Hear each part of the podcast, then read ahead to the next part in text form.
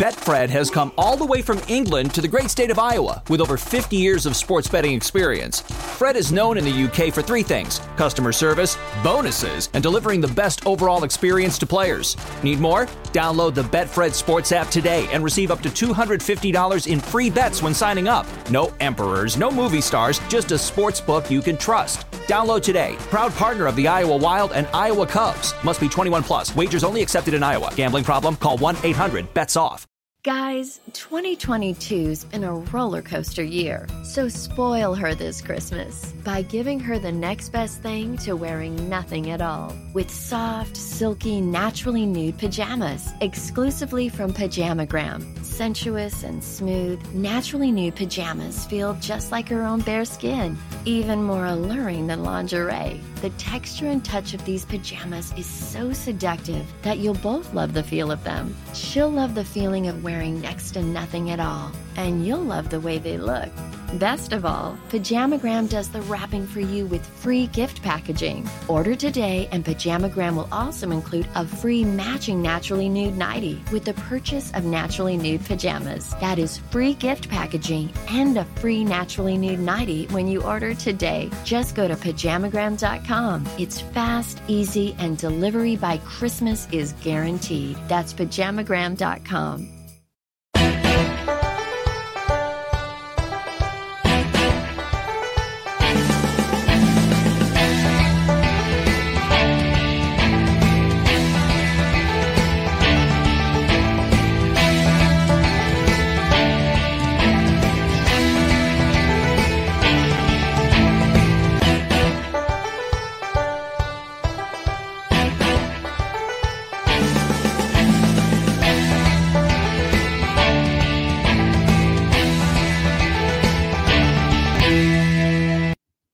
Hello, everybody. Welcome back. You are watching and listening to the Belly Up Fantasy Live Football Edition on this Tuesday night pre-draft. The draft's two days away, guys. The draft's two days away, guys. The draft's two days away, guys. You're going to see me super, super excited on Thursday night and Friday night because the Belly Up Sports' MDs and BUFL's NFL draft coverage will be kicking off at 7.30 p.m. Eastern on your favorite social media accounts, on YouTube, pretty much everywhere you want to go. At Belly Up Fantasy on Thursday night, at Belly Up MDFF Show on Friday night, and the MD's Fantasy Football YouTube channel. Make sure you subscribe because you're not going to miss a thing. We're going to go over pick by pick betting. We're going to fantasy analysis, football analysis. Everybody's face that you see on this stream right now will be on the draft at one point or another. Chris Dowhauer and I will be on it from start to finish on Thursday and Friday. All of that is coming up in just two days. Still so much prep work to do. But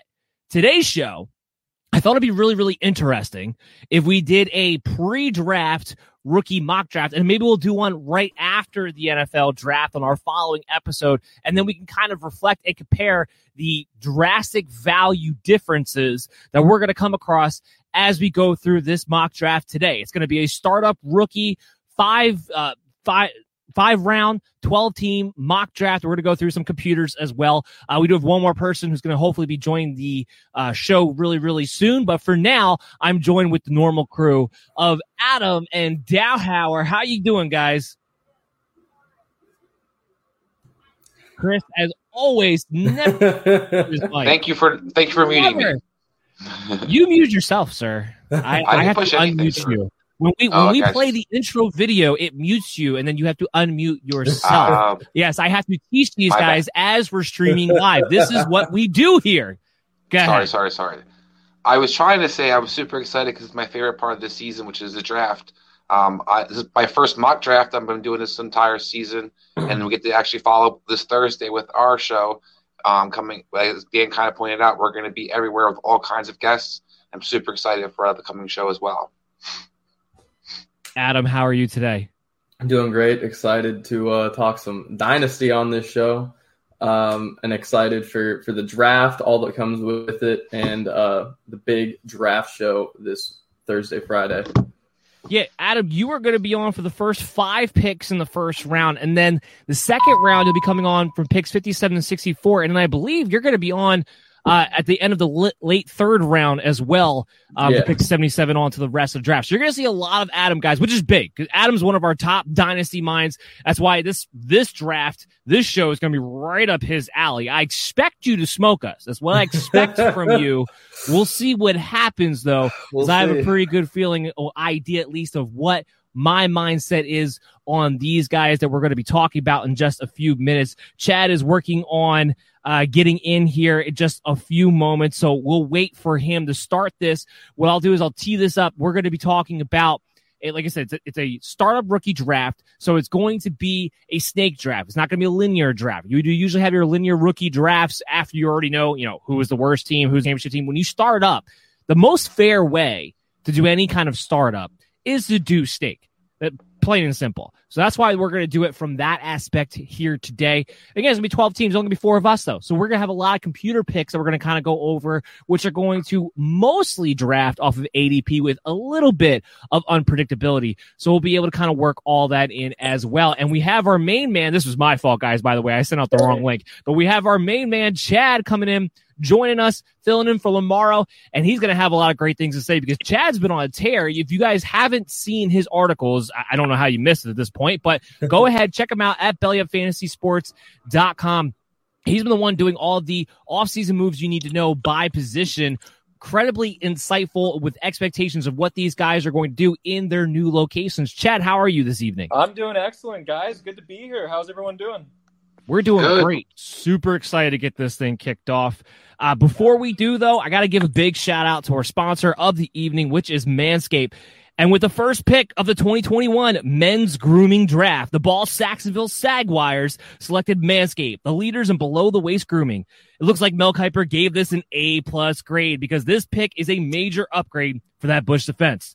For all my NFL draft fans out there, we have an exclusive 20% off promo code BELLYUPFANTASY at manscaped.com. That'll get you 20% off and free international shipping. This is the reason why Manscaped is the guaranteed number one pick because they have the performance package. This package is the ultimate men's hygiene bundle. Inside the performance package, you're going to find products and liquid formulations that have been developed to turn your bathroom into a salon for your balls. So support the show and get 20% off and free shipping with the promo code BellyUpFantasy at manscaped.com. And we're going to be giving, actually, we're going to be giving out a couple of Manscaped giveaways during the NFL draft stream as well. So just more and more reasons to make sure you guys tune in. Talked about Adam joining. Chad's going to be on there as well in the third round. I believe picked uh, 77 to 82 is when you're going to get to see him. So he's going to be giving us that deep dive knowledge that he has. Uh, and we're going to get to see it on display here, right, Chad? Yes, sir. Absolutely. So let's get this thing kicked off. Now, unfortunately, I was not able to figure out a way to get this thing up on the stream. So you guys are going to have to listen to me announce these picks. Now, I believe of all of us, Chad is going to have the top pick to start off with. But of course, like I said before, it is a snake draft. As far as scoring format goes, we're treating this as if it's a one quarterback dynasty league, half point PPR. That's how we're treating this thing through these five rounds of these rookie mock drafts. So I'm going to go ahead and start this, fellas. I hope you guys all have your apps up and running. The computer is on the clock at pick 101. Now, in a one quarterback dynasty league, and we'll go we'll go to Chad here first on this one. Are you automatically drafting a Trevor Lawrence if you had the number one pick? You have the number two pick, uh, just so oh, everybody knows. Yeah, no, I'm I'm avoiding it. I mean, you you, you got to capitalize on those position skill players, really. And I was reading into it. There a lot of people are actually in one quarterback leagues here, maybe targeting those quarter those top quarterbacks in the back end of the second round. Even they're going a little bit later, or even a little bit earlier, I should say. Yeah, uh, well, they, they are. Look, in the two quarterback leagues, I think it becomes pretty prudent that oh, the computer, for yeah. some reason, won't make its pick. But it becomes pretty prudent that you have to take them at that point. But when the one quarterback leagues, don't jump at those quarterbacks. I mean, right, Adam? Yeah, exactly. In the one quarterback leagues, you really want to, you know, get the depth and um, the talent at the, those skill positions. Uh, whereas in your, your two quarterback leagues, I mean, in my in my current league, I fully expect five out of the first six picks to be quarterbacks. So there's definitely, I think that's the biggest difference in between the two is that quarterback value is way different. Mhm. Yeah, absolutely 100%. All right, Chad, you are on the clock. The first right. pick was Najee Harris by the computer. We'll talk about that in a second. But, Chad, go ahead and make your selection. All right, I am going for. Come on. Draft him for me. I think I have to resume it, I guess. Here we go. Oh, there we go. Okay, it's coming in, guys. Coming in hot. The pick Coming is in in, and it's Ja'Marr Chase off the board. So I'm, I'm going to pause this Ja'Marr real quick and Chase, talk about the next few pace. Go, we'll talk about why you took Ja'Marr Chase there with number two. All right, it has nothing to do with DeVonta Smith not thinking he's going to succeed in the NFL. I really do think he is. I just believe Ja'Marr Chase. He's gonna be. He's gonna get. He's gonna be good. He he has the same type of frame you see in a Julio Jones or AJ Green, and he has that physicality. I think he's gonna be able to bring to the board right away, year one. Dahar, what do you think about that pick? I mean, it, it's. I think that's a smart pick. I mean, I think he's the best receiver in the board, and as he's pointing out, he's got the long-term success rate probably going in his favor. I think it's a solid pick. Awesome. Now the next two picks were the computer, and it came off Travis Etienne and Trevor Lawrence. Dahar, what do you think about the computer picks there at three and four? Um, I think Etienne's a little higher than I probably would have took him, but a lot of people are a big fan of his. And like as Adam kind of pointed out, you're looking for some depth at the running back position and skill position, so I can understand why they went that route. Trevor Lawrence going number four uh, kind of challenges the notion of how high do we go with the quarterback. It seems like the, the computer values that quarterback pretty high there. Well, I, I guess it depends on what your team makeup is too, and you always kind of have to infer that. But Trevor Lawrence is, is probably going to go. His ADP has been the top five, even in one quarterback leagues. That really hasn't changed too much. It's the, it's depending upon whether he goes number one and then where the rest of the quarterbacks kind of follow up behind that. But I'm I'm curious to see what Adam's thoughts are on Travis Etienne going at the third pick there. Oh yeah, I, I don't think that's too far from what you're going to see in most drafts. I know uh, both of you are uh, Williams over him guys, but I, I think that that that's fair value for him. I guess I would say that that's about where I think he'll go in a lot of drafts, in the three to five range. So while Adam was talking, Chris Dowhauer made his pick, and he takes Kyle Pitts, runs to it, and takes Kyle Pitts at number five. Chris, go ahead. I'm going for the rarity. We all know tight ends is a pain in the butt to find. It was a position to kind of feel good ones, and I'm trying to get the best one on the board. And a guy also, you know, in a half point PPR, I think he's going to have plenty of receptions. What do you think about that pick, Chad? You know what? I I don't I don't blame you for doing it, man. I, I really don't. Like he's he's been saying he's the unicorn of the uh, of the draft, and personally, I I just because it tight ends typically do take a few years to develop in the league here. I personally like to I like I don't like spending a first round pick on one. I mean, I, I'm probably going to be wrong, and he's going to blow up and be like Kelce right away, right in year one. But uh, I mean, I think so far the steal in the draft is DeVonta Smith going at 108.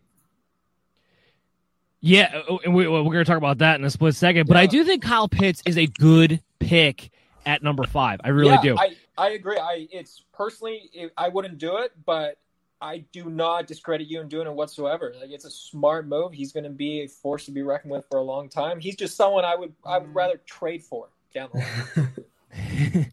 no, well, because what I was going to bring up is that that's the debate on Kyle Pitts right now. It's is Kyle Pitts that much more of a special athlete, a special player, comparative to what the track record of these rookie tight ends wind up being? And I think that that's really the debate on whether where you're going to value him in that sense. If he winds up at Atlanta at four, and I that seems to be where it's going unless Atlanta trades back. That I think is what people are going to jump on at that spot at number five. So it's a nice little value pick there. Adam did make. I'm going to pause this before the clock runs out on me here. After Chris made his pick, we had Javonte Williams, Jalen Waddle, DeVonta Smith all come off the board there. Adam, you made your pick in Rashod Bateman.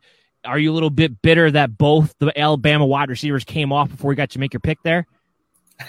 yeah, you know that that was pretty tough, but it pretty much came down to uh, Michael Carter versus uh, Bateman there for me. There are some, as you know, I value Elijah Moore very very highly.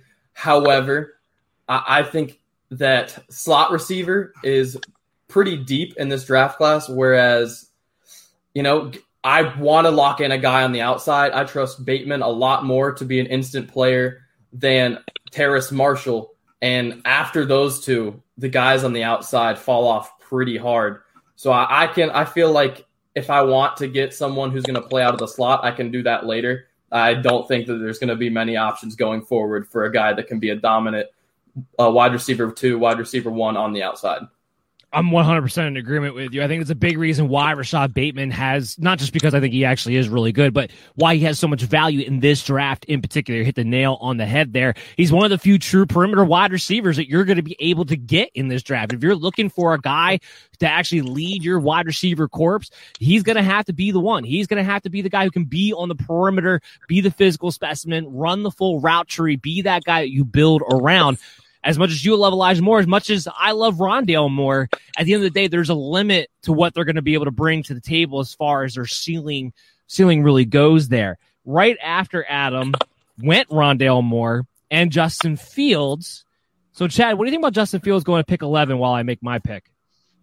I mean, hey, if he ends up the, with the 49ers, he might be pretty good this year. yeah, let's talk about that real quick because now the media is going crazy, right? It's it seems like it's purely Mac Jones or Trey Lance. Justin Fields has essentially been left out of the conversation.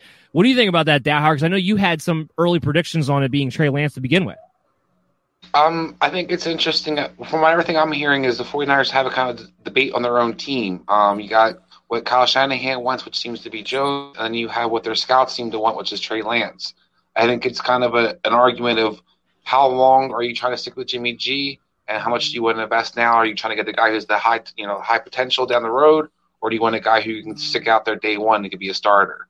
Um, it's going to be interesting to see how it kind of plays out. You know, I'm, I'm not a big Trey Lance fan, so I, I kind of hope that they lean towards the, the smart move, but also I still can't understand how they traded all those picks for that pick.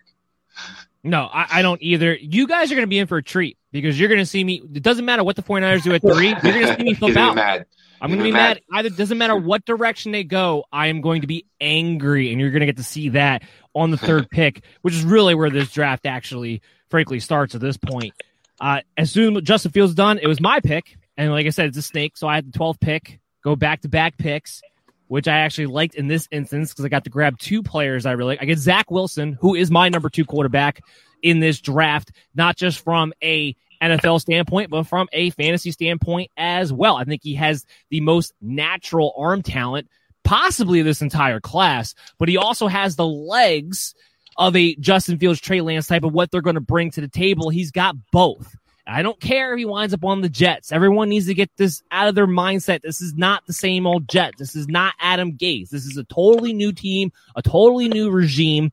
And while, you know, they don't have weapons I'm going over the moon with, I do believe that in that system, it will simplify things enough and it's built around the quarterback being able to do play action boot, which is right up Zach Wilson's alley. He is much better throwing the ball on the run as it is anyway. I like that a lot. And then I was able to get Michael Carter, who is my uh, third running back on the board. I have him actually one spot ahead of Travis Etienne because why? I think he's actually a little bit more explosive. Nobody seems to want to bring that up, but when it comes to actual explosive runs, Michael Carter actually beats out Travis Etienne, and I think he's less systematic dependent than Travis Etienne is on his fit and where he's going to go. Now, having said that, would I draft in a dynasty draft Michael Carter ahead of Travis Etienne? No, I wouldn't because I'm a guy who's going to draft based off of value. Those guys are all off the board. So to me, Michael Carter is the best running back left in this rookie draft class, and it's a no brainer because of what how highly I have him graded already as it is. Chad, do you have anything to say uh, to that? No, you know what? I think it's great. Like Michael Carter, I thought it was cool that you had him ahead of Travis Etienne, but mm. that I, I, agree with what you have to say with taking P, taking the ADP value. Thank you, thank you, thank you, Adam. I don't, I don't want to distract you actually while you're making your pick. Down, however, the next two picks were Kenneth Gainwell and Pat Freiermuth. You were the one who took the tight end. Give me your comments on Pat Freiermuth going that high because even I think that's a little bit high for a uh, a questionable at best tight end. Yeah, I mean, I'm curious to see where he lands first and foremost. There's rumors maybe Jacksonville, some different teams out there, but I don't necessarily see him being productive his first year. As as Chad was kind of pointing out, tight ends can struggle. I went with Pitts because I think he's more of a hybrid, but I understand for the most part, tight ends don't usually come out and you know hit the scene hard. This is a tight end I'm not overly impressed with in, in general. Um, so I like to see kind of where he winds up, and I. I definitely question taking him in the second round. Yeah, I don't care. This is a five round rookie draft. I don't care how desperate you are at tight end. Pat Freiermuth does two things well. He runs the seam well, and he is an average blocker, especially compared to the rest of this tight end class. Uh, there's no tight end outside of Kyle Pitts that I would even think about taking before the fourth round of rookie draft because they're just not going to be that impactful at the end of the day. At least that's where I'm at. Kenneth Gainwell came on after as well. So, Adam, before we get to your draft pick that you made, is Kenneth Gainwell? I mean, is this guy going to play receiver? Is he going to be a running back? Are you taking him that high in the second round just because he's a running back? What, what were your thoughts on that? I think he is a very, very fun player to watch. Like I had a good time watching his film. However, he's a guy that's going to be like Toney, going to be like some of these other gadget guys who it's it's going to be hard to see, you know, real consistent fantasy value out of unless he finds himself in a role where he ends up being a, a Shane Vereen or a James White, like that is the best he can do, I think. Or I guess if he makes it into a slot receiver role some kind of way. But I mean, that's the best you can really hope for out of him, and that's not really the the ceiling that I'm looking for at the top of the second. No, maybe a Dion Lewis, but even then, that was only a flash in the pan. So let's get into your pick. You went with a running back. You went with Trey Sermon, a guy I actually like a lot. And all of a hmm. sudden, people have started to catch on to it seems like as of late too. So talk to me about why you like trey sermon there uh, with your fourth pick in the second round. I, I, just think he's a balanced overall like good back. He's not um he's not going to be too system dependent. I think he can you know i think he can play wherever and i think i think he's patient. And i think that's what will what gets guys who aren't top tier backs who aren't because of draft back capital forced into starting roles. I think that's what gets them on the field early. That and being good pass blockers, which uh, I wouldn't call him an elite pass blocker, but there are certainly worse options. Um, all of that being said, as we all discussed uh, a week or two ago, uh, I prefer Rhamondre Stevenson, but his ADP is looking more in the top of, to the mid of the third. Yeah, Honestly, nice. I would probably trade back out of this pick just looking at the board and looking at you know what I had available to me. But in the, this situation, I think Trey Sermon was the way to go. I'm going to pause the draft because the clock was about to run out on Dowhauer there. Dowhauer, make your pick while I talk to Chad real quick about the next three picks that were that came up on the computer. Chad, we had Trey Lance, Brevin Jordan, and Terrace Marshall coming off the board. Uh, let's throw Brevin Jordan aside because yeah, we had our comments about Pat Freiermuth. Go ahead.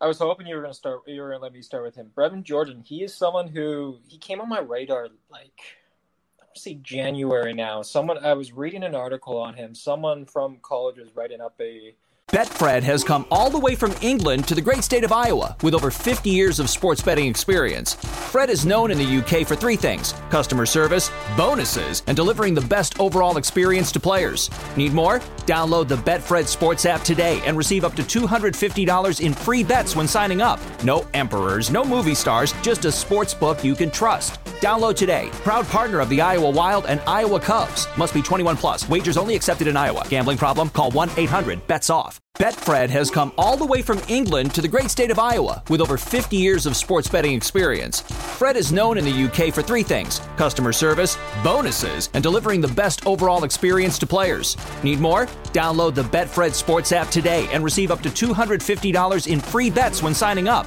No emperors, no movie stars, just a sports book you can trust. Download today. Proud partner of the Iowa Wild and Iowa Cubs. Must be 21 plus. Wagers only accepted in Iowa. Gambling problem? Call 1 800 BETS OFF profile, and they were saying that he has there's he's going to be overshadowed by Kyle Pitts. There's like everyone is going to be overshadowed by him. He he's the top dog, but Brevin Jordan is going depending where he lands in the NFL. He is going to. I think he's my sleeper tight end out of this class.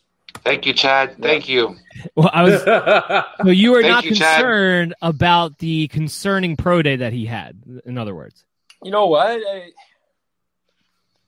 could be nerves, right? It was the biggest day of his life. Like uh, then again, he he did come in a little bit overweight, right? Yes. Yeah. We'll see how he is when we'll see. Well, I'll, I'll refrain to my sleeper tight and come training camp. See how he uh, joins training camp. If he's still overweight, then no, I'm pulling that card. Yeah.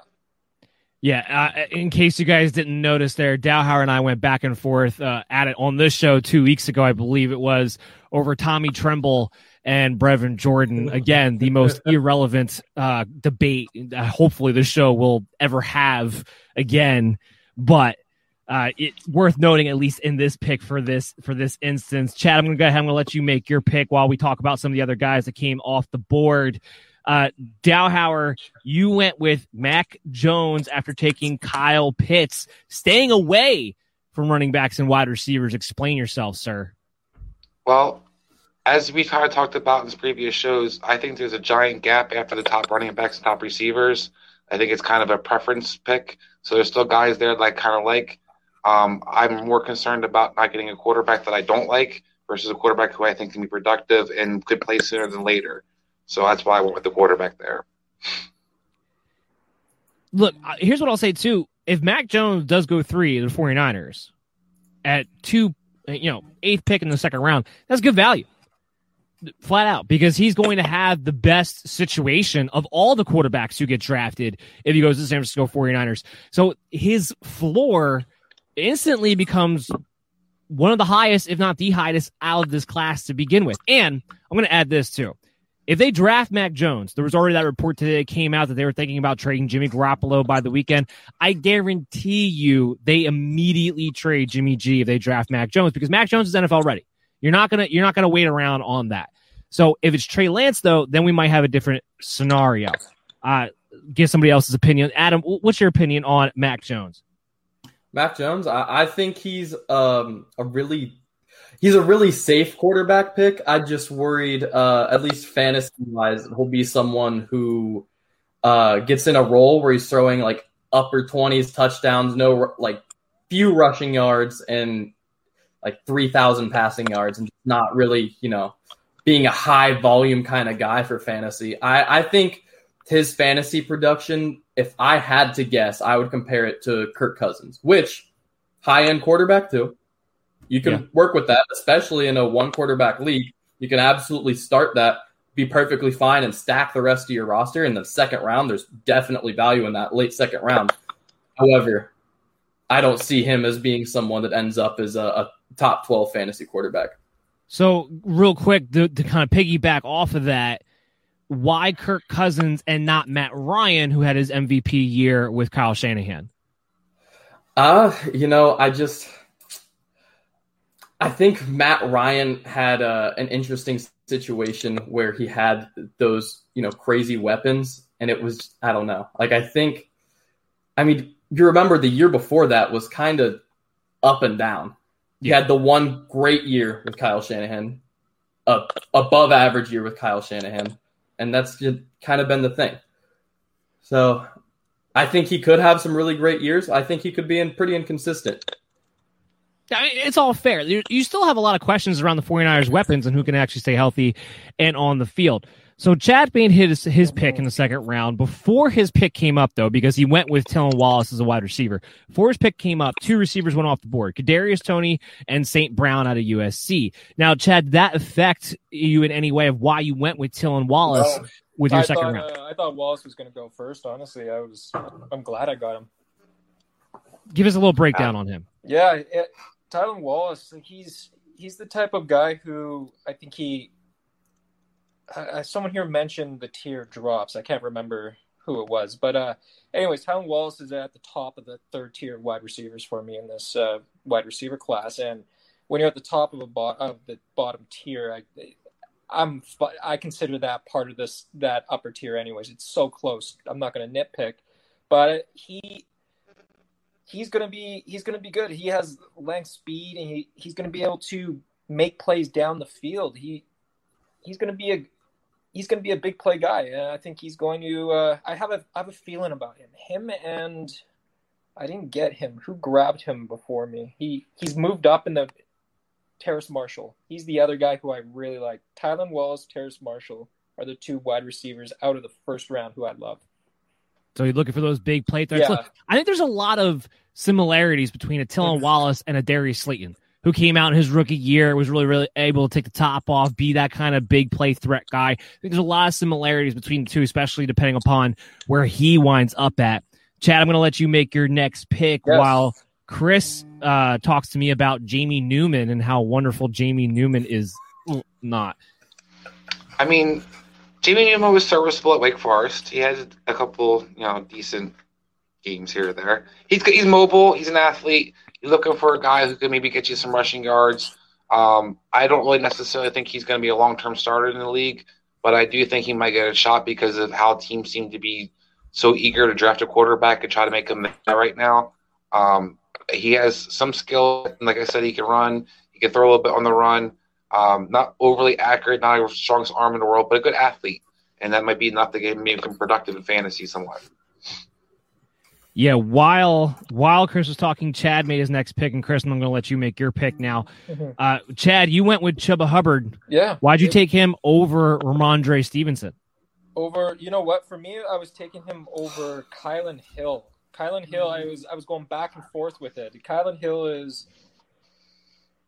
i i don't think he's going to i think he's going to take a little while to develop but again it depends on your landing spot. I, i'm all about landing spots when it comes to running backs. That's the most important thing Yeah. for me when it with with these uh with the with the rookie running backs coming to the league here. And unless you're going to a team where there's going to be a sh- uh, shaky uh, committee behind you there or a bunch of veteran free agent vet, veteran running backs on the team there's not going to be room for you to push through. You need you need something like that for these players to go into. And at this point i'm drafting adp for my running backs because i missed on the top i i know i'm not going to have the top running backs so i'm drafting guys who i think are going to have the best shot in a few in a couple of years or a year even hopefully to make an impact and it's and it's all based off ADP at this point for me with my running backs.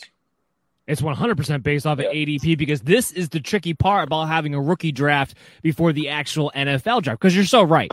Running backs, more so than any other position, depend on where they, I mean, maybe quarterbacks too to some degree, but running backs really depend on what their productivity is going to be on a few things. What's their draft capital and what's the system they're going to? That's heavily what it depends as far as what their dynasty outlooks are going to be. And for all of you leagues out there who are thinking about switching a redraft or starting up a dynasty league, whatever the case may be, just make sure you don't have a rookie draft before the NFL draft, please. I see that going on. It drives me crazy. I don't understand it whatsoever because those values are going to dra- are going to be drastically different. That's why we're doing this mock draft now, so we could do one later, and we're going to see a drastic difference where these guys are being taken doing the same exact thing. Uh, before we get into it any further, it is kicking off the third round, and I want you guys to know that Manscaped is going to be here for you. They want to know something. Do you have Bush? They know you have Bush. You know why they know you have Bush? Because you don't have Manscaped. That's how they know that you have Bush. And after you make these, you know, this this life changing decision to buy their products, you're gonna be so happy. You know who else is gonna be happy? Whoever your significant other is. Trust me. Trust me. I know. I I'm I'm patient zero here. It's it's 100 percent true. You will definitely be smelling better. You will feel more confident, and all you have to do to afford it is use the promo code BellyUpFantasy, and you'll get a 20% off and free shipping when you go to manscaped.com. Get their perfect package 3.0 kit. It comes with the essential lawnmower 3.0 waterproof cordless body trimmer and a ton of other liquid formulations to round out your grooming routine. So use the promo code BellyUpFantasy for 20% off and free international shipping. So now I got to pull this thing back up. And in the meantime, after Chad made his Hubbard pick, went Trask, went Rhamondre Stevenson by the computer there, and then Chris was up on the board. Chris, where did you go? I went with Adams boy, Elijah Moore. Ooh. Um, If you guys didn't two- notice that earlier in the stream, Adam was having a heart attack while Chris was trying to make this pick. Like, like, no, don't do it to me. This is tremendous value, by the way. Go ahead. Well, yeah, at one number one, that's tremendous value. Adam sold me. I watched some more tape after watching talk, watching the show last week, um, and I was like, I was really impressed. And I've, I've, actually heard some Antonio Brown comparisons, and I don't think that's too far off. Um, so I was definitely impressed. And it's also a payback to Adam for taking Bateman. Um, I would want to make sure I, that's my boy. So that's kind of my my payback in some senses. But like I said, I think it's a great value, and I do think that this guy's going to be tremendously productive. He's a, definitely a slot receiver, but he makes people miss. He's explosive. Um, he tracks the ball well in the air. I think he's going to be a really good player. Yeah, that's tremendous because Elijah Moore. I mean, he's looked at as one of these guys that you're he, he, could be amongst the top ones. He could be in the Terrace Marshall area and those guys. So I'm surprised to see Elijah Moore come here down into the third round. Uh, after that was Hunter Long, another crappy tight end, uh, Kylin Hill, Jermar Jefferson, and then we get the Adams pick of Tutu Atwell. Adam, before you go, Chad, you were debating with Kylin Hill. What do you think about him going at the seventh pick in the third round there? I mean, I love it. If I were, where, where who? It's the computer who has them. Let's see, Brevin Jordan. Yes. You know what? Like, if you look at those three picks there, he, he that's a good setup. That's a really good set. He's got a he's got a wide receiver. I heard Waddle could potentially be going to Miami this year. They might be spending their pick on Waddle. If he's in Miami, then he they don't have wide receivers. He's going to fit right in there right away. Brevin Jordan, like I, I already said my thoughts on him. I, he's right now, depending on how much he's eating, he is my tight end sleeper pick. And then Kylin Hill, he's that he's that diamond in the rough running back I have this year in this class. Yeah, that computer team is uh putting together a nice little combination there. So, Adam, you lose out on Elijah Moore. You back it up with Tutu Atwell because I guess you just want to go even smaller. I don't. I don't know. Explain that. Uh yeah, so at this point we're getting we're getting a little deep in the draft. There was no one at the ADP that I was just falling in love with. In a real draft, this is a, again another situation where I would want to get I would try to shop the pick. I would try to accumulate picks. But of the guys that were in, in near the ADP uh, that I was look uh, that I was at, he's the one who I felt the biggest uh, boom or bust potential, and I I just wanted to come to gamble. You know, he's someone who I think in the right system could get an explosive role, not necessarily a high volume role, but could be you know pretty explosive if a team were to use him the right way. Obviously, there's the crazy size concerns. He's literally you know, skin and bones. He's very small, but he's also very fast. Uh, gets really good separation. Not maybe the best route runner, however, um, catches in traffic a lot better than I expected for someone his size, at least uh, out on the perimeter. Um, so yeah, I, I, just wanted to gamble pretty much. yeah, what do you think about his Atwell pick? I mean, I think it was actually a good move. I think he's actually one of the sleepers in this draft as slot receiver, particularly. A lot of people focus on his size. He reminds me a lot of like a, a Wes Walker or even Julian, Julian Edelman. He gets in that his breaks really quickly. Guys don't really get a good hit on him, so his size doesn't really necessarily hurt him. And he's tough. He's not a guy who's been injured a lot in college. Um, and from everything I hear from out of Louisville, he's one of their one of their top, one of the guys they always consider a playmaker. Teams that play against them are always worried about where he is on the field. He can make people miss. And like I said, he's really good at getting in and out of his breaks. And I think he's going to be run those option routes really well out of the slot. And I, I actually think Adam, he's going to be a volume guy. I think he's going to get a lot of production because I think he's going to be quicker for, for a lot of guys to be able to cover him. All right. So after Adam made his pick, and I'm going to make let him make his uh, next pick now. Came off the board was Jaret Patterson and D'Wayne Eskridge. Neither one, I think, has a ton of upside. You know, I think it does have a ton of upside. The two guys I took, Tamorrion Terry and Khalil Herbert. Uh, I want to start with Herbert. I was actually ecstatic that I got him to kick off the fourth round in this draft. This is a guy who I think, had he started his career in Virginia Tech and not started in Kansas, I think we'd be talking about him a lot more and a lot higher and a lot more along the lines of the top four guys, quite frankly, because he has some of the best vision I think in this class. He's very, very good between the tackles. He makes excellent cuts.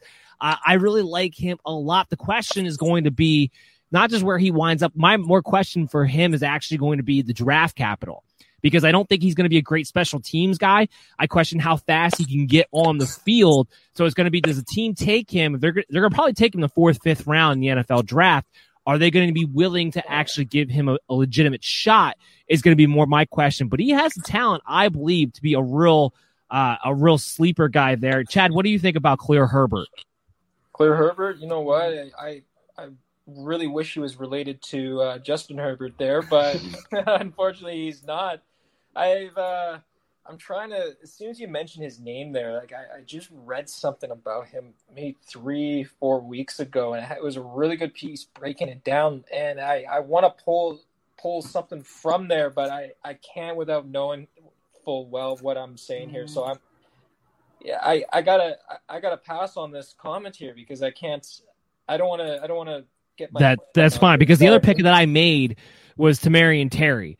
Um, and the reason I make the Tamorrion Terry pick here is because he is the only, well, I shouldn't say the only, but one of the other few perimeter wide receivers that I believe you're going to find in this draft class in Florida State. He's a guy who can, he can go up, he can make the catch in traffic with the best of them. I don't love his separation. In fact, there's probably next to zero separation, but this guy could come in and be a true red zone threat right off the bat and actually be a perimeter receiver for a team, maybe help them out. Hopefully, he turns more into an Alshon Jeffery rather than a Hakeem Butler, but his his that's where his kind of range really really is. Adam, I saw you smirk. So, Adam, what, what are your thoughts on Tamorrion Terry?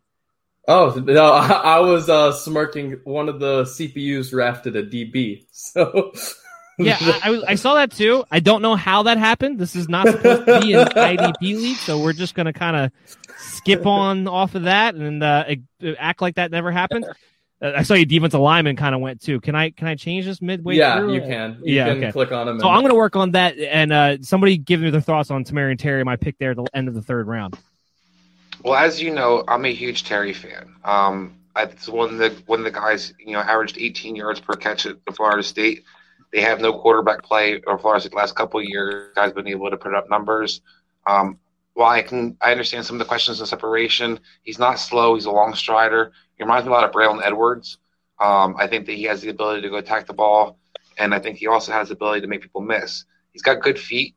Um, I heard a lot of knocks on Courtland Sutton coming out about his separation, and about what, what, kind of receiver he was going to transition to be. Uh, wise, tall receivers, if have good feet, I don't question that as much because I, th- I see you guys make, make, guys miss. I see how you're able to get in out of your breaks. It's about learning how to you know properly route run. So I think this guy's actually got a lot of upside, and I wouldn't be surprised, as I kind of talked to you before, about if he doesn't kind of mirror Courtland Sutton in a lot of ways. I just don't know if he's that explosive, but he does have that perimeter skill set, and that's what you're kind of doing here. When you get the, you get the late third round, fourth round, you're taking shots on guys who might have a potential in a certain skill set. And uh, I have IDP turned off, so apparently Sleeper it has his mind of its own and it's doing what it wants to do. Chad, what do you have for us? You know what I was going to say about Terry there. He um he he's been inconsistent catching the ball too, though. So that that's one thing. That's one thing I would be concerned. But in this this point in the rounds, shouldn't be that big of a deal. But he has that size and speed that you guys have both mentioned, so he he might offer something pretty pretty quick. I want to uh, take this opportunity to uh, put some advice out there in general. Um, if you have you're in a five round rookie mock draft, don't draft a kicker, even if your league has a kicker. It's just like the NFL. All right, we just had the computer here. Not only has it had a mind of its own when it comes to these defensive guys, but they just drafted a kicker, Andrew uh, Jakas. And I, don't draft a kicker. It traded like the NFL draft. You you sign you pick these guys up off a waiver wire. There's there's no there's literally no reason for it. Take your chances on guys who are actually going to give you a shot to help out your dynasty teams. There's 32 kickers. There's going to be at most 12 teams in your dynasty league. Most likely for most of you out there, you'll be able to find a kicker. Trust me. There's no need to draft one. So just a little tidbit for you guys out there.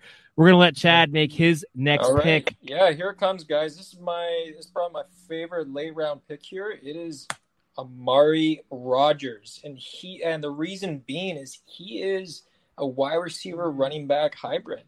He can he can work out of the slot. He can be a deep with his speed. He's able to run a run through down the field, make short catches. He can make long catches. He has a lot of options here, and he could be. Uh, and because of his dual thread, we could see a little bit of work from him in 2021. Dowhauer, what do you think about Amari Rogers? And then I'm sorry I skipped you. We can go back to your Demetric Felton uh, pick. That's all good. Um, I like Amari Rogers. I think he's got some upside. As Chad kind of pointed out, he can play inside, he can play the outside. Um, he gets in and out of his routes pretty well. Uh, one of the things I question, I think that he ran decently at 40, but I don't know if he's necessarily has the game take speed that you kind of see. Mm. Um, the separation was there some at some times, but I also always think it was as much as you kind of expected it to be.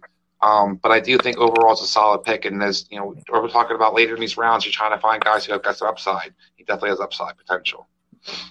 I'm going to add this in, and the audience watching just isn't, isn't going to know what I'm talking about initially. But uh, who in the hell is Felipe Franks? Now I know who it is, but I, am saying I know who it is. Uh, but I want to lead off like uh, even then, I would I would Kellen Mond hasn't even come off the board. I'm like I would still take Kellen Mond before some of these guys coming off the board. Him and Ian Brooks, just insane what this computer is doing uh, to us right now. Um, Demetric Felton this is another guy who's kind of like Kenneth Gainwell. Is he going to be a running back? Is he going to be a wide receiver? I think that's a big question that you're trying to find receiver. out. Yeah, but he's listed as running back. He's listed as running back everywhere. Even well, in the NFL draft, he's listed as running back. Yeah, that's why I took him, but he's, he's going to play receiver, slot receiver, everything I hear. Yeah, I, he's he is that Ty Montgomery type, uh, not, not not quite the same build. I don't want to get that twisted, but that guy who's going to be a tweener and like Ty Montgomery, who kind of in the reverse should have probably been a running back from the get go rather than a receiver. This is a guy who needs to be a receiver rather than a running back uh, right right off the bat. He's just not built to take on that punishment. I, I kind of think the same way with Kenneth Gainwell. I don't think he's built to take on that kind of punishment, and it kind of limits what their ceilings could, could possibly be. I mean, Kenneth Gainwell, he would have a much better ceiling if he just went as a slot receiver right off the bat. And that's kind of how I feel about Demetric Felton uh, as well. Let's make well, Chad make just his pick in the fifth round. No, go ahead. Betfred has come all the way from England to the great state of Iowa with over 50 years of sports betting experience. Fred is known in the UK for three things customer service, bonuses, and delivering the best overall experience to players. Need more? Download the Betfred Sports app today and receive up to $250 in free bets when signing up. No emperors, no movie stars, just a sports book you can trust. Download today. Proud partner of the Iowa Wild and Iowa Cubs. Must be 21 plus. Wagers only accepted in Iowa. Gambling problem? Call 1 800 BETS OFF.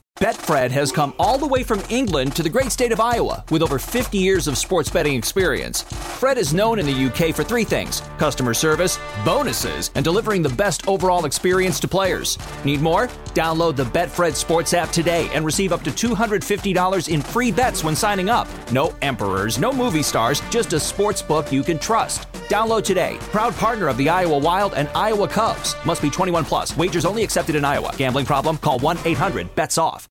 I was just to say that I think that he kind of proved that when he went to the Senior Bowl, that's why he was so impressive. And that's why I think he's to play receiver. That he scouts actually saw him since that point pretty much primarily be receiver. His pro day, he ran, he did played most of the receiver. I don't think I think I think it's kind of people catching up to what he's actually going to do. That's why it's listed him at running back. But I think you're going to see him clearly be a slot receiver in the league. When we talk about this with Kadarius Toney, one of the problems that we kind of run into with guys like this is when they are tweeners, it takes them a while to get on the field. But when you're talking about Demetric Felton, I do believe he's going to be involved in special teams, which will kind of help his cause a little bit. When you're looking at these players in these later round picks, if they actually have a chance to play special teams, they might actually go on the field at their position a little bit quicker as well. So Chad comes back. Chad is the mm-hmm. wide receiver man. He came oh, back with Seth Williams. What, what, what, what, you got, Chad? You know what? Like, I, right from the get go, I feel like this draft is a wide. Unless you you're not going to get one of your favorite running backs, or you're not getting one of the top three, four running backs out there. Get focus on the wide receivers, man. Get the or get that uh get those tight ends or those late or those get the value of the quarterbacks if this is a one quarterback league in that second or third round if you can. But I'm how I would how I'm operating this is I'm going wide receiver heavy, and then when you do when we do the regular draft, I'm gonna get my I'm gonna get my running backs who are already playing. I'm gonna get my quarterbacks who are already playing. I just really believe these wide receivers this year are gonna be similar to last year where we got to see them be be be able to play at the NFL level, and that's difficult to do year one. It really is. I don't think they're all going to hit. I hope they do, but I'm hoping that my guys hit uh, more than all of your guys's. But Seth Williams is my boom or bust wide receiver of this class. I think he he he at best he can beat any defensive back, but thing is though he has he he does I don't know if he has the work ethic or focus to make it. And Adam, what, what's a dynasty strategy of like because I agree with what Chad's saying overall, and I think it's an actual strat, strategic point to have to be made here. What's the overall strategy of going heavy wide receiver, knowing that you have probably have a taxi squad to be able to hold these guys onto versus just taking I don't know a plethora of running backs or any other position? I mean, I think especially once we get into these later rounds, uh, I mean, I never I never want anyone to fully go by need, but if you can find a guy who is, you know, someone you like the traits of and is in a position of need, I mean, even if, you know, that guy may not be an immediate starter, you're just like down the line, I think he has what it takes to potentially be a guy. Go after it and get him, especially when it's, you know, a deep position like receiver this year, you know.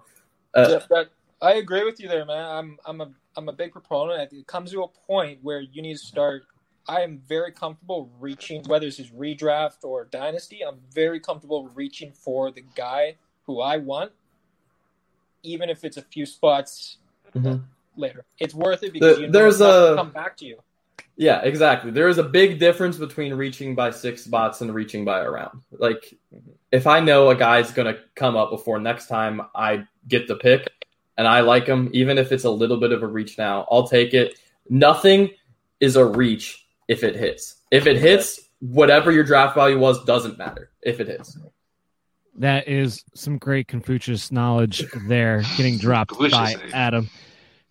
Dowhauer, you went with Marquez Stevenson, keeping the wide receiver train alive. Before you jump into it, I, I kind of want to comment on this whole thing in general. Yeah, because the one thing that comes with the wide receivers that more of them are going to get opportunities to play. So if you have guys that have a special skill set, whether it be being explosive or being great in the red zone, being great in tra- catching traffic, when you get to this point, none of these guys are going to be great at all of them. They're not.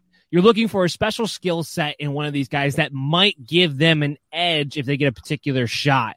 And just taking these wide receivers later on, there's more of a chance they're going to get on the field than saying taking these uh, running backs who frankly may, may, never sniff the field, especially if they don't play special teams in particular. So that's why I do encourage most people, if you get in this point and, you know, you, there's not a player of need that you're necessarily looking for, or that player of need doesn't match the value that you're looking for, wide receiver is really the way to go because that's where the lottery tickets seem to happen at this point in the mm-hmm. draft. So Dowhauer, you went with the wide receiver too and Marquez Stevenson. Talk about him a little bit.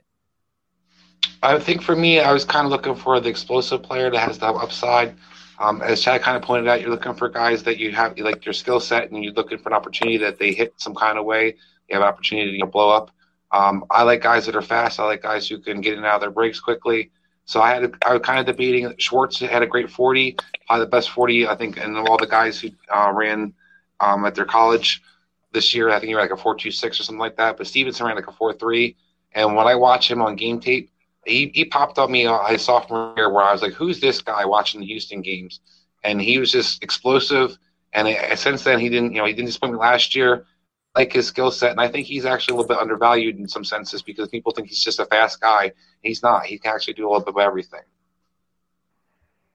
Yeah, I, I don't I don't disagree with that at all. Uh, keeping the wide receiver train alive. I will mention Kellen Mond finally went in the fifth round. Now, I'm not a big proponent of Kellen Mond, but I mean over kickers. Yeah, finally exactly. kicker. Over um, the Ian Book and Felipe. Yeah, ex- exactly. like that's like like come on, or at least at least there is some natural ability built in there. Um, Adam with his last pick in the fifth round, he went with Smith-Marsette. Uh, give me some little tidbits about Smith-Marsette because that's a name that really has not been mentioned much, and I don't think a lot of people know a lot about this guy. Oh, I, I love him out of Iowa. First and foremost, at, at, this stage, I think it is, as has been mentioned, valuable to get someone who has special teams experience. And not only does he have special teams experience, he's a very good kick returner, or at least was at Iowa. A lot of people have called him a potential gadget guy. I don't believe it. I think he's got very good hands. I think like a um, uh, what's his name? Like Terry, he's someone who uh, testing wise didn't have great speed and you know isn't getting crazy separation, or at least uh, in Smith-Marsette's uh, case, doesn't um, on short routes. But he's got a long stride, and when he goes deep, he can get that separation. Um, he's a little on the slimmer side and doesn't get off the press crazy well. So that will probably limit him to being a bigger slot receiver or at least maybe a, a two with a little bit of space. But I, I think at this point, I, I'm willing, I'm comfortable with something like that. Yeah, at this point, you're taking your chances. I mean, I, How do you have anything to add to that? No, I mean, I think Adam made a great point. This guy, he's he has got a nice skill set. I do question whether or not he could play on the outside or not, but he he's aggressive, and I like guys who attack the ball. I like guys who are willing to get you know mix it up, and, and he's a guy that's not only tough, he is definitely a long strider. He can get you once he gets on top of you, which he corners kind of surprised I think about how quickly he can get up because he's a long strider he's able to kind of get that geared and gets by you. It's hard for guys to catch up, and he uses his body well. Um, so I think he's got a lot of combination of things that make him be a productive pro. So I'm up as Mr. Irrelevant. I can't find this player, but he hasn't been drafted. I know he's out there. um, but I'm going to go ahead and take Tommy Tremble with my last pick in the fifth round. I'm going to take my guy versus Brevin Jordan, and I got him in the fifth round because he's actually going to block. He's actually going to see the field earlier. And people underrate his athletic ability. They look, he's not going to be the greatest route runner ever. Uh, and he's not always going to have the best hands but he can stretch the seam. And what I like more about him than anything else, he, it's going to depend on where he goes, but he could play in an H back role. He could play in a situation where he could be a fullback and play in that role. I like his versatility quite a bit, along with his athletic ability. I, am curious to hear Chad's thoughts about Tommy Tremble. Yeah, you know what? This uh, it's good. To, I like talking about tight ends. They're my favorite to to really research. You just here. had an article come out about him. So. I, I, did, and I'm I'm I'm gonna bring it. I was just about to bring this up because he was he's being drafted for his blocking ability, and when it comes to fantasy production, your tight end, if he's primarily a pass or run blocker, they're not going to put up numbers for you. It, it's it's one of the easiest things to identify for you to not have that headache in that tight end position every single year if you can draft or pick up off waivers a pass catching tight end or one that does not spend a majority of his time blocking, he's going to have success. Now, Tommy Tremble here, if he's being drafted as a blocking tight end, they do say he has Latin receiving ability, and he's going to be so he could be like a Will Dissly type. He, he's going to be he's going to be a blocker, and he might come out of the gate and, and work with the with the pass catching coaches wherever he lands and he could he could bloom into that pass catching tight end. He's going to be on the field. But if you're if you're good at blocking, you're going to be on the field, and if you can develop those uh, develop your hands, you can transition and that's kind of what I'm I'm going for in that that you'll get on the field and he has the athletic ability. This isn't a, a, Nick Boyle or a Maxx Williams or these guys that you know are never going to catch the ball. This is a guy who has an opportunity to mold into something like that. I'll take my shot at tight end when I'm looking for these guys anyway. So let's recap because we just went through our five rounds. So let's recap first with Chad's team. He had the second pick and we had Ja'Marr Chase, Tylan Wallace, Chuba Hubbard, I like saying Chuba Hubbard. I know it's, yeah. I know it's Chuba Hubbard, but I like it's, saying it's Chuba one of the Hubbard. reasons I drafted him. It's, it, it, it reminds me of Nick Chubb. I don't like he's a keeper of mine in uh, my main league here, and I just I dig it. Chubb. It's, it's Chuba yeah. Chuba Bubba. That's gonna be my nickname for him. Chuba Bubba. Amari Rogers and Seth Williams. All right, we'll, we'll let Chad comment on his team in a minute. I want to hear Adam's opinion on Chad's five rookies there. I, I really like it, especially those two. I also like uh, Tylan Wallace. I, I like some. Uh, I like Elijah more, more, more as uh, is well known at this point. But of the the guys that went immediately around him, of Dyami Brown, Amon Ra, St. Brown, and of Kadarius Toney, I like him a lot more than any of those guys. So uh, kudos in that regards. And then um, really of the running backs left, I wouldn't say Hubbard's my favorite, but again, up there. And the Amari Rogers, Seth Williams, um, you know, those darts, you're just, you know, trying to get guys that can get value. I'm not a huge Seth Williams guy. However, with the size, he, he profiles as someone that, you know, could be incredibly productive. And I, I do think Amari Rogers is a really interesting project, uh, mm-hmm. prospect as well. All right, Chad, how did you feel coming away with those five guys? Yeah, you know what? I feel I, I don't feel good about Tylan Wallace so much with my second pick. I I would again, I would prefer to have Terrace Marshall there. That's who I was hoping for. That's who that's who I'd love to get in my dynasty league this year. We'll see how it goes, but I feel like Ja'Marr Chase, he would I think he's going to be the the best wide receiver out of this rookie class and wide receivers just typically have a longer a longer career and that's why I focused on wide receivers here. Yeah, you're not wrong about that. So again, Chad had the second pick. This was a snake draft because the startup rookie draft. It was a one quarterback league draft for those of you who may be just joining now, just so you guys all understand the parameters. Uh, Dowhauer will go to you, and I'll comment on your team first before we before I hear what you have to say. And I like it a lot. I mean, uh, there's nothing really to hate here. I love the Kyle Pitts pick at number five because of everybody. Well, while I got, I love guys like Ja'Marr Chase and I love Najee Harris and I love Javonte Williams and I love Jaylen Waddle and I love all those guys. Kyle Pitts has a chance to be the biggest difference maker because take a look at Travis Kelce and what he does from not just a, I don't know why my camera just went out here, but not just from a, um, a redraft perspective of what he does year in and year out, the way he can dominate and set up your team and how it's built. That's the biggest thing for me. The way he can build out the rest of his team because now you have a dominant tight end. It's a position that's going to be of weakness for just about everybody else except for Dowhauer now. That's the biggest difference. So that's why I really, really like that pick there. I thought it was a smart pick there at number five. And then I like Mac Jones a lot because I think right now, the way we think have things set up at the moment, uh, there's a good chance Mac Jones winds up in the 49ers and he's going to be in a good offensive system. He's going to have a high floor uh, at the very least. As Adam said, he's going to ha- be a, a high end QB two. I think he actually has a little bit more Matt Ryan in him, so I think he can be more of a low end QB one given his situation. And then Elijah Moore might have been the steal of this draft with the fifth pick in the third round. I don't think there's any doubt about that uh, from any of us, quite frankly and and then you have Demetric Felton and Marquez Stevenson, two guys that they run up in right situations because the skill sets that they have uh, could actually be something and not just taxi squad guys. So Chris, I really I really did like your draft a lot. Go ahead and comment on what you felt about that while I try to fix my camera. All right. Um, I mean, I got a little nervous there when I saw I saw Adam taking all the players that I like. Um, so I wasn't really sure what was going to fall to me because I love Carter as everybody knows as well. So I was like Bateman Carter off the board. Uh oh but I feel like I tried to recover. Um, I, am a Mac Jones fan, not just because I think he can be Matt Ryan. I look at some other quarterbacks. I think we're getting a little too consumed with the guys that have to have legs to be fantasy relevant. Um, Tom well, Brady you have, to have two legs, otherwise you can't play football. Well, you know what I mean.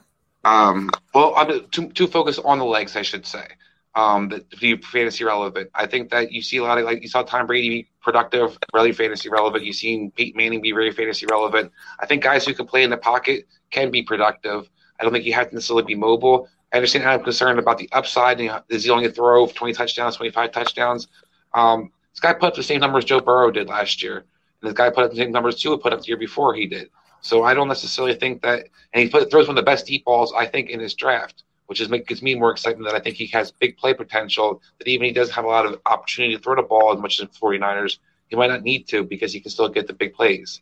Um, and then, as we talked about Elijah Moore, Adam definitely sold me on Elijah Moore. Like I said, I went back and watched the tape, and I'm super impressed with this guy. Um, I think he's kind of a. I'll, I'll throw two Pittsburgh receivers. Like I said, I heard some Antonio Brown comparisons, but I think he's more like a Diontae Johnson in a lot of ways. And I see that he has a skill set that people have a hard time keeping him in front of them. He gets away from people. He's a big play machine uh, slot position.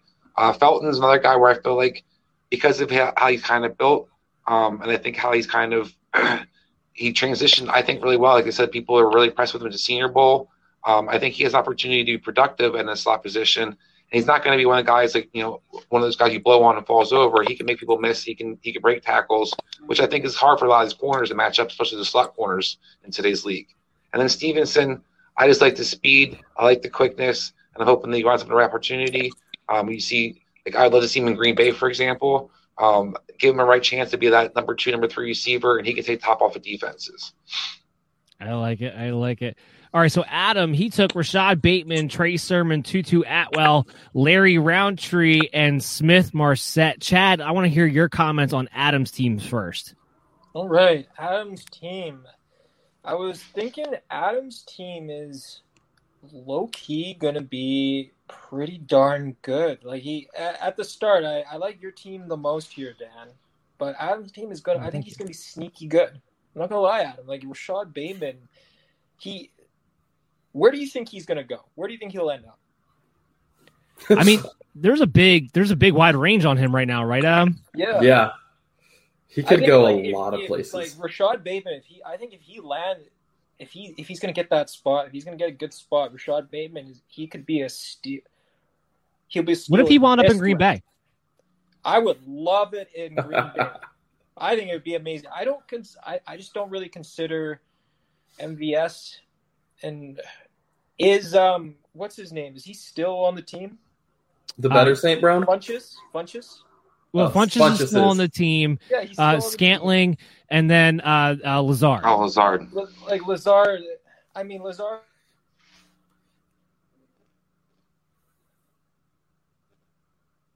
Um, Allen Lazard started having a really good year when uh, a few good games when Davante Adams went down, but and he did that the year prior too though. But he got injured and he could just never get the rhythm going back. So is Lazard really their number two? Is he the answer that they believe in? You listen to all, every single Green Bay fan; they're they're super upset with them drafting Jordan Love last year. They wanted a wide receiver to go with Adams. So is Aaron So- Rodgers. Uh, like is Rashod? Ba- I think if Rashod Bateman's that guy, I feel like he, I feel like it could be almost like a Chase Claypool situation here, where he's going in as the number three, number four. He was never number four, but number three guy, and then or four guy, and then he's just going to surprise everyone one day through training. He's going to be low key. Everyone's going to be like, "Hey, have you heard about Chase Claypool? Have you?" Everyone was saying that leading up in that last year, and then he came out and he he did he did well. He did really well. Rashod, I, I feel like Rashod Bateman can have that same type of uh, impact if he's on a team like Green Bay. If he's on, if he's going to a competing team, I feel like he's going to do really well this year.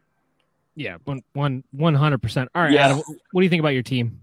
Yeah, so on the Bateman statement, I just want to say, and you know, I, I don't want to compare them as a one to one because I, I think player comps are, you know, can get a little tough that way. But I, I feel like uh, the situation, not the players, but the situation are are very similar between him and Justin Jefferson, in that they're getting pushed down because they're more complete players and they aren't as Stealing my comp. Go ahead. Yeah, but but yeah, I, I think he will get pushed down because of that. But I really think he's going to be a productive perimeter guy.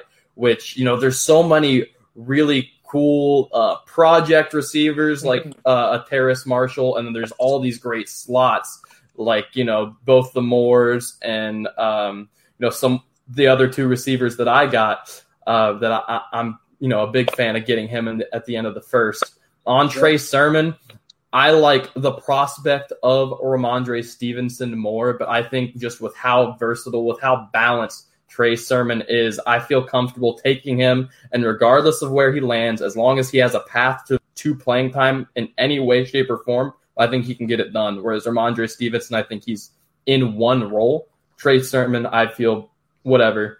Whatever Well, the weakness I- of the starter to is. that too is that I think Trey Sermon's going to get drafted. From what it sounds like right now, the way things are going, Trey Sermon's going to have more draft capital invested in him, Mhm. which is going to be big as well. Just to kind of belabor your point there.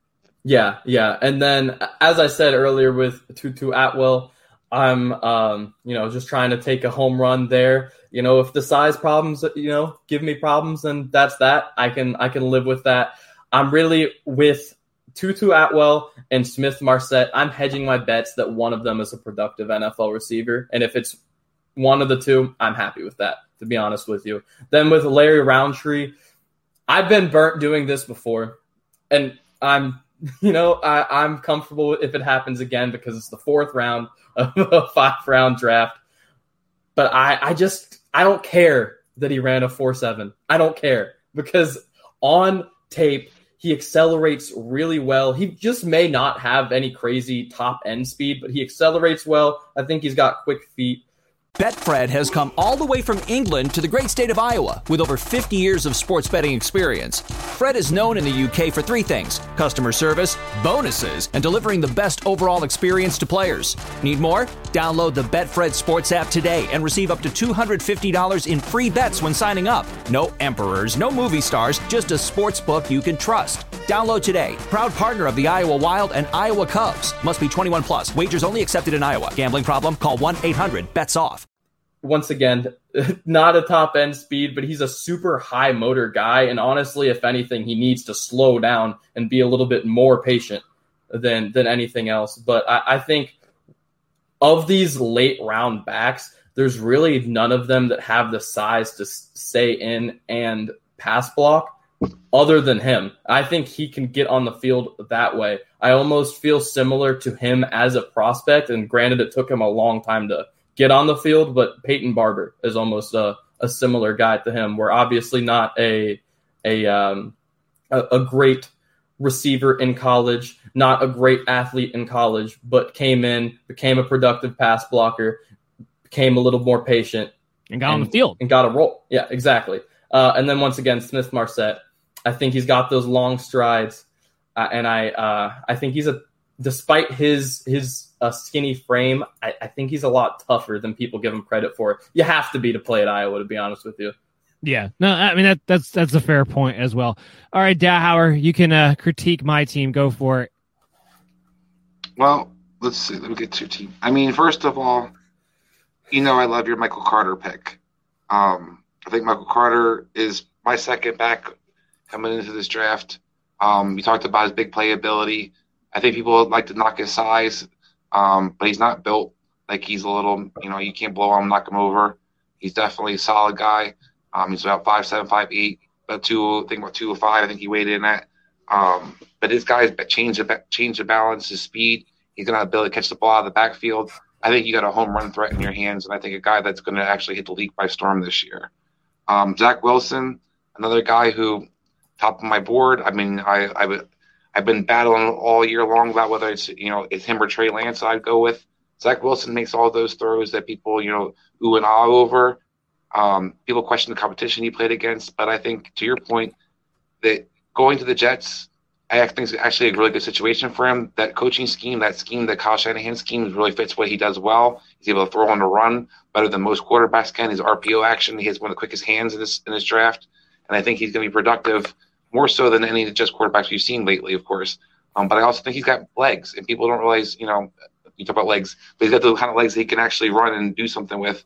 Um, people seem to not. Great. Yeah, exactly. But people seem to have that idea that he's like he's some kind of pocket quarterback, or he's not in the same kind of stratosphere as a Trey Lance. He ran faster than Trey Lance in the forty, um, and he's more athletic, and his yards per rush was pretty high up there. Like I said, he's great in RPO. His hands, he's got quick, quick hands. He's great to play action. One of the best play action passers in this draft. So I think he's got upside. I love that pick. Um, I mean, you, you really hit the home with all of my favorite guys in this. And Terry, we talked about before. I'm a big Terry fan. Uh, I think that he ran. I was disappointed in the 40 that he ran, but I also say that when you watch him play, um, this guy is you know, had 18 yards per catch last year and one of the bigger playmakers in the league. So somehow he's getting deep and getting open on people. He's always jumping over everybody. And he's got better feet than I people think people realize. He has plenty. You can watch the tape, you can see him catching screens and make people miss. Um, I think he's got a good skill set. And then I think we talk about Herbert. Um, this is a player that's going to need opportunity. But I think it's going to be one of those guys that's a, a coach's favorite that may give him the opportunity because he does a little bit of everything well. Um, reminds me of kind of an old Deuce Staley. For some people, remember who Deuce Staley was, but a guy who can block a little bit, catch a little bit, um, make some plays. He's got good feet, like he's a division. And I think what you're going to see him have opportunity is if there's a team, you make a team like San Francisco, where all they're looking for is the guy to hit the hole and make sure he hits it and you know and is productive. He's gonna have opportunity to, on getting some playing time because he does all the little things well. And I think that that's something that he's just going to depend on where he kind of winds up. Does he get buried on a birth uh, on a, um, a depth chart somewhere, or he's got a shot where a coach is like, hey, you know what, this guy does what I ask him to do, and I'm gonna play him. So I think you got I think you got a lot of upside on your team, and overall, I think really nice draft. No, you got to comment on the Tommy Tremble pick. Come on. All right. So I skipped Tommy Tremble for a reason. Um, no, I think the comp I would give Tommy Tremble. I heard some different comps thrown out there. I think he's Hayden Hurst. Um, you and I had a kind of debate about Mark Andrews and Hayden Hurst going into that draft a couple years ago, where we saw it kind of differently. I think this guy's more of a plotter. I don't think he's necessarily going to be very effective in the passing game. Maybe in the red zone, he could use something. I don't think he gets in out of his breaks very well. Um, I do think he's a good blocker. And as to Chad point, you know, he's going to get on the field because he's a blocker. I don't necessarily think that penalizes him because I look at something like TJ Hockenson. He's been more productive than Noah Fant has been in the league. So I think that being a blocking tight end doesn't necessarily mean you're not going to be productive out there. Um, but I think that does mean that you might get pigeonholed in some roles, and it might be harder for you on certain teams to get opportunity. I think he'd be a great fit. If he goes to the Colts, then I'll sing a different tune. Otherwise, I'm kind of questionable where he, what he winds up doing. Speaking of, just keep you guys all updated on current events. A lot of rumors right now surrounding Zach Ertz and the Indianapolis Colts in a trade potentially by this weekend at the moment. So we'll see what happens there. A nice little Frank Reich, Carson Wentz, Zach Ertz possible reunion going to Indy. Uh, just keep you guys updated on that. Uh, yeah, I'm pretty happy with my team overall. Michael Carter is the explosive guy. He is the home run factor that I'm looking for with that pick, especially in the back end of the first round. Najee Harris is gone. Travis Etienne is gone. Javonte Williams is gone. And I believe if you can get one of the top running backs of a what is a weak running back draft class, you have to be able to take that shot. So Michael Carter falling to me at pick 12, frankly, uh, was a blessing in and of itself, in my opinion where he winds up at is really anybody's guess. He's got a he's another one who's got a wide range as far as the NFL draft goes. This is a guy who could be going as high as the second round or as low as the fifth round, depending upon what you think about Michael Carter right now. So he's going to be interesting to watch on draft day but he's going to have that home run hitting ability that more times than not will get its opportunity from teams out there, especially since we live in the committee age. So that's what I'm looking for out of Michael Carter, kind of take that. And because he plays a lot bigger than what he is, reminds me so much of Ahmad Bradshaw and the way he runs and the way he plays the game, so much of Ahmad Bradshaw. If he gets that kind of role, maybe I have a hard time keeping him healthy all the time, but when he's out there, he's going to be a hell of productive. Zach Wilson, I can't say enough about this guy. I think he truly is a franchise quarterback. I think he could be the quarterback who turns the Jets around. I think there's a very good chance that, winds up happening. And while the Jets don't have weapons, I'm crazy over Corey Davis, Jamison Crowder, uh, Denzel Mims developing, that's a pretty decent nucleus there to be able to work off of. And they all fit each other really well. Corey Davis gets to be the intermediate guy on the outside. Denzel Mims gets to stretch the field. James Crowder gets to operate over the middle of the field. So he's going to have the weapons in place already, and he's going to have the veteran guys to go to. And that's going to be the big thing for him, especially in that system leading off where they can all kind of be versatile, interchangeable within that Shanahan esque system. We still got to see how well they, they do call actually calling the plays, but it will be that Shanahan esque uh, system.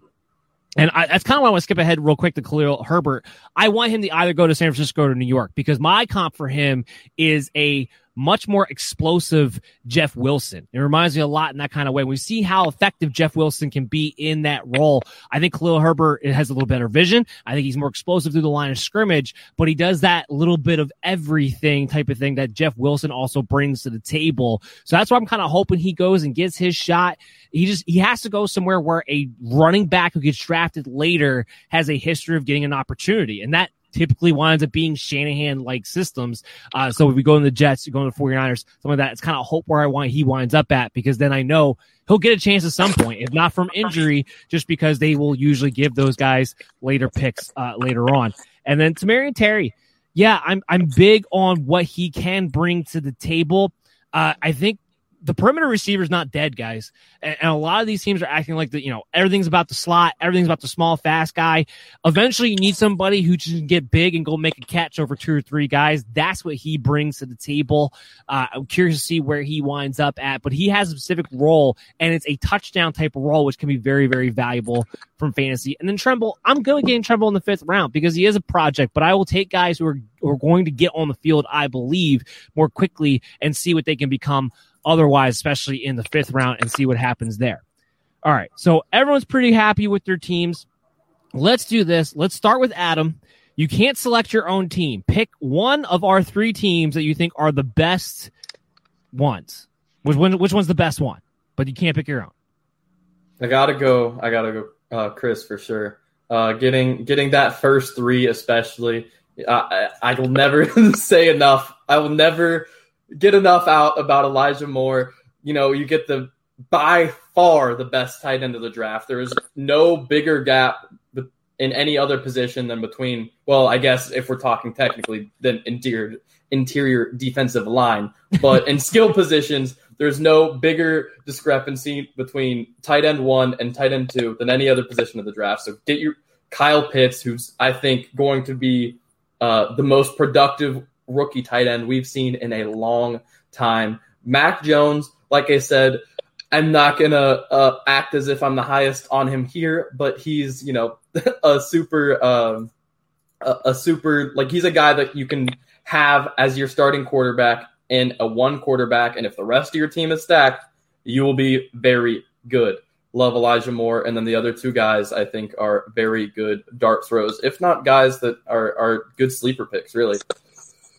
Chad, who do you think has the best team, not your own? You know, I'm going with you, Dan, and a lot of the reasons you brought up were uh, selling the selling Khalil Herbert and T Tamorrion Terry. That that's what uh, got me for you there. You were you were saying how uh, well besides the block the Titan at the end there. We'll see we'll see how he turns out. But um, uh, you're saying like Terry's bringing that big body experience, big body aspect that not a lot of the other wide receivers have, except maybe Terrace Marshall.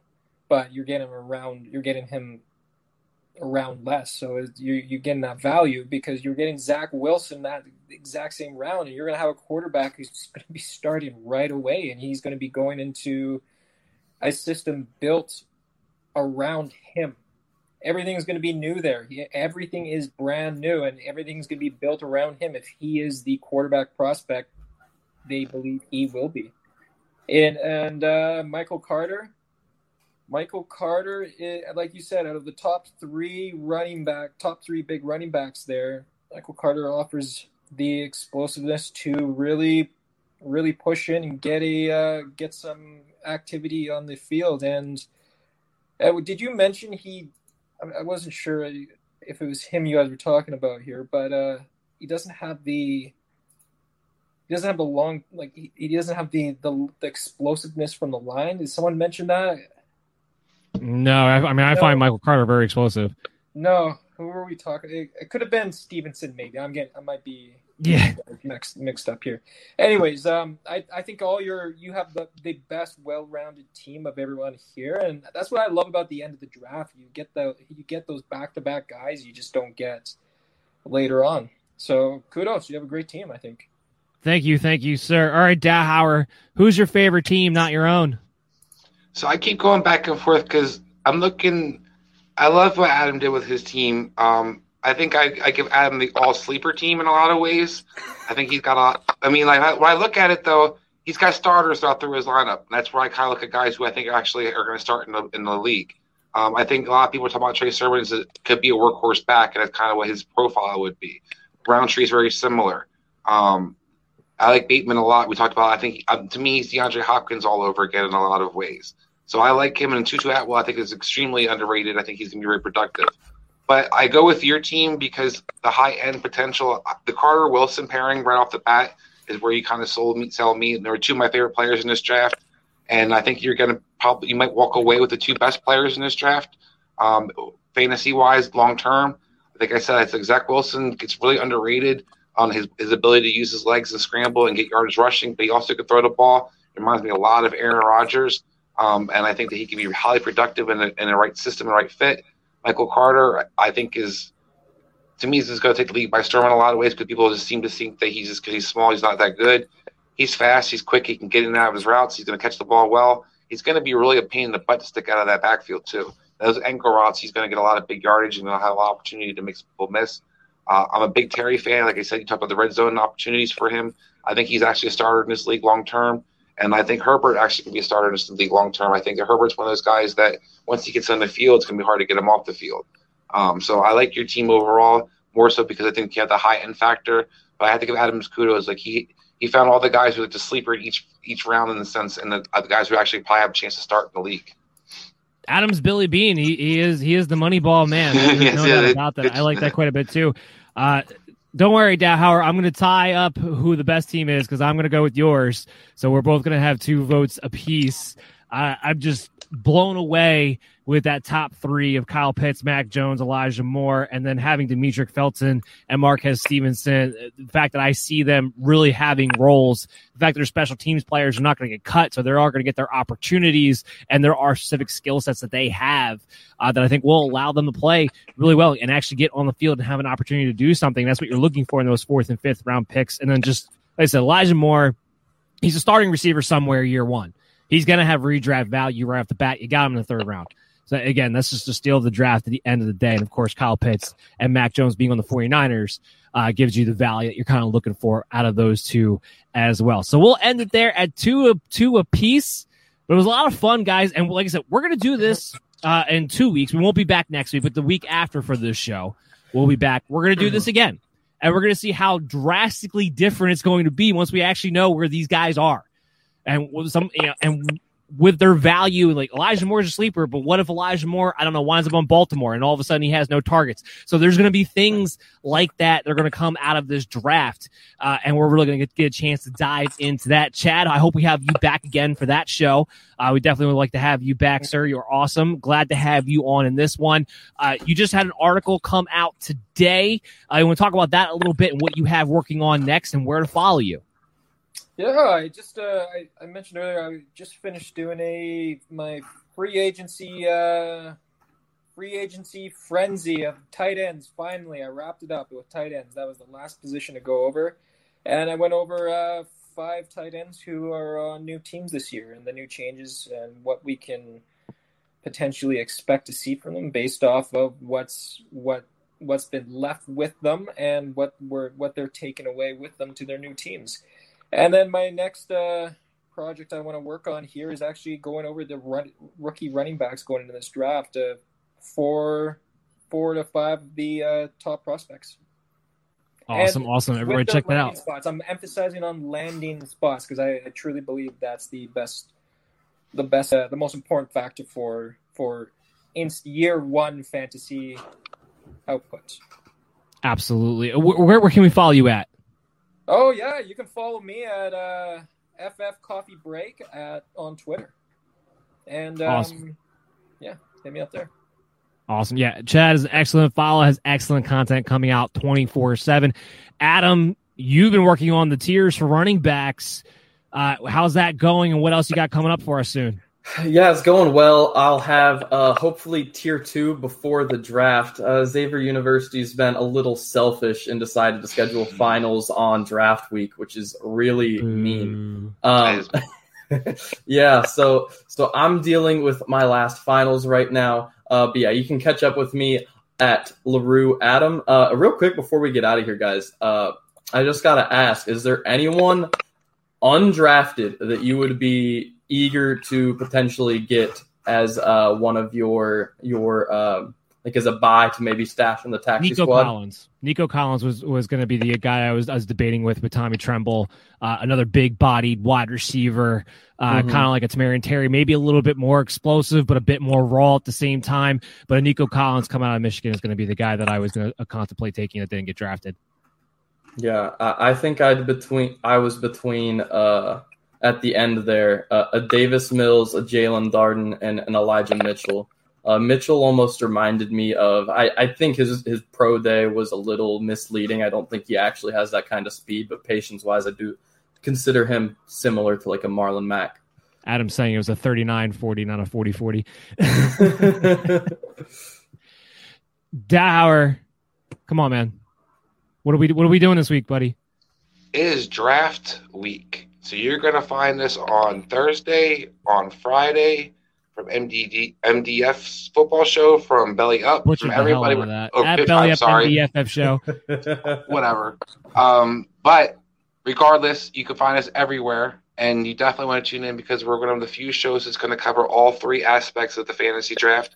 We're going to cover football, we're going to cover fantasy, and we're going to cover betting. So you're not going to find that in one place. Um, and I think that's one of the cool things we're going to bring to the table this Thursday and Friday.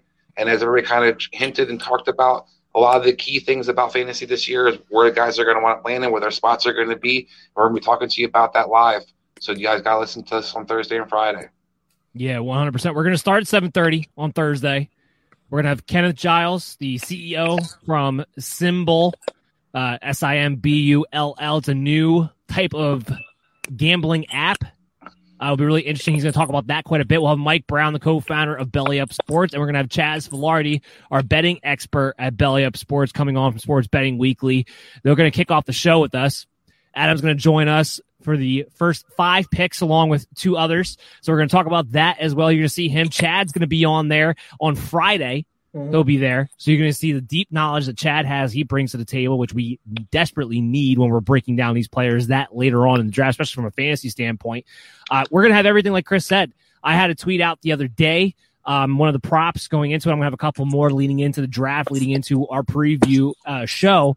Uh, but one of the big things right now, I think this has actually changed even more significantly uh, Mac Jones sitting at minus 360 with Trey Lance at plus 275.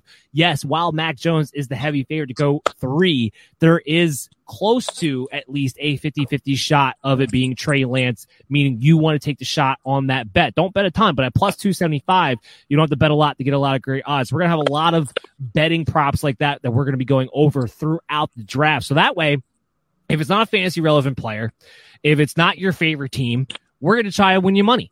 And there's going to be all the more reason why you need to be checking out the Belly Up Sports' MDs and BUFL's NFL draft coverage at 7.30 on Thursday. And we'll be back again on, yeah, and giveaways. And we'll be back again on 6.30 on Friday to preview and then kick off from 7 o'clock on on Friday as well. We're going to have a couple Manscaped giveaways. We're going to have a, a Kong beer giveaway and we'll see what else uh, good old Mike Brown sends down from above for us to give away as well. Check us out at Belly Up MDFF Show. Check this show out and the baseball. BUFL baseball is going to be on tomorrow night at 9 p.m. Eastern. Check it out at Belly Up Fantasy. Kevin Wilson and Vince Stover do a great job with that show. They'll be on and baseball's been kicking off and it's been off to a hot start. And I've been having to listen to them every single week. And I'm off to a 2 0 start because I've been listening to them every single week so far. So make sure you go ahead and check them out too.